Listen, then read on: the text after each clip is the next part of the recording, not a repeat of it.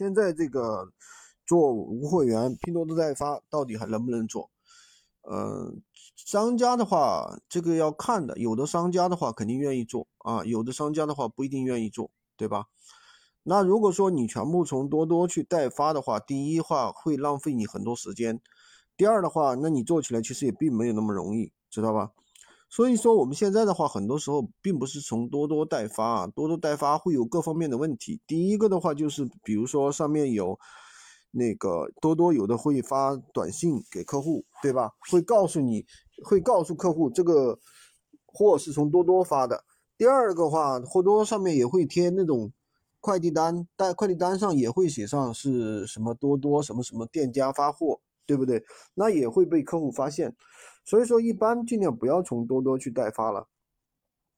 那么我们现在怎那怎么做呢？那无货源是不是生意没法做了呢？其实还是可以做的啊。我们现在准备了一些高利润的货源，都是一些高利润的货源去操作啊。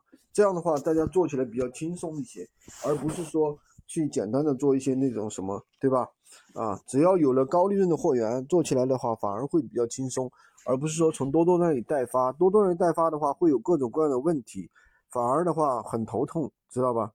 所以说，嗯，这东西怎么说呢？只要掌握了好的方法，做起来还是比较容易的。嗯，如果说你没人带，自己琢磨、自己研究，那往往会浪费很多时间。无货源这个项目的话，做起来的话，新手一个月三千到五千。老手一个月啊赚个几个 W 都是很正常的，但是呢，确实是需要有人带的。喜欢军哥的可以关注我，订阅我的专辑，当然也可以加我的微，在我头像旁边三二零二三五三五五。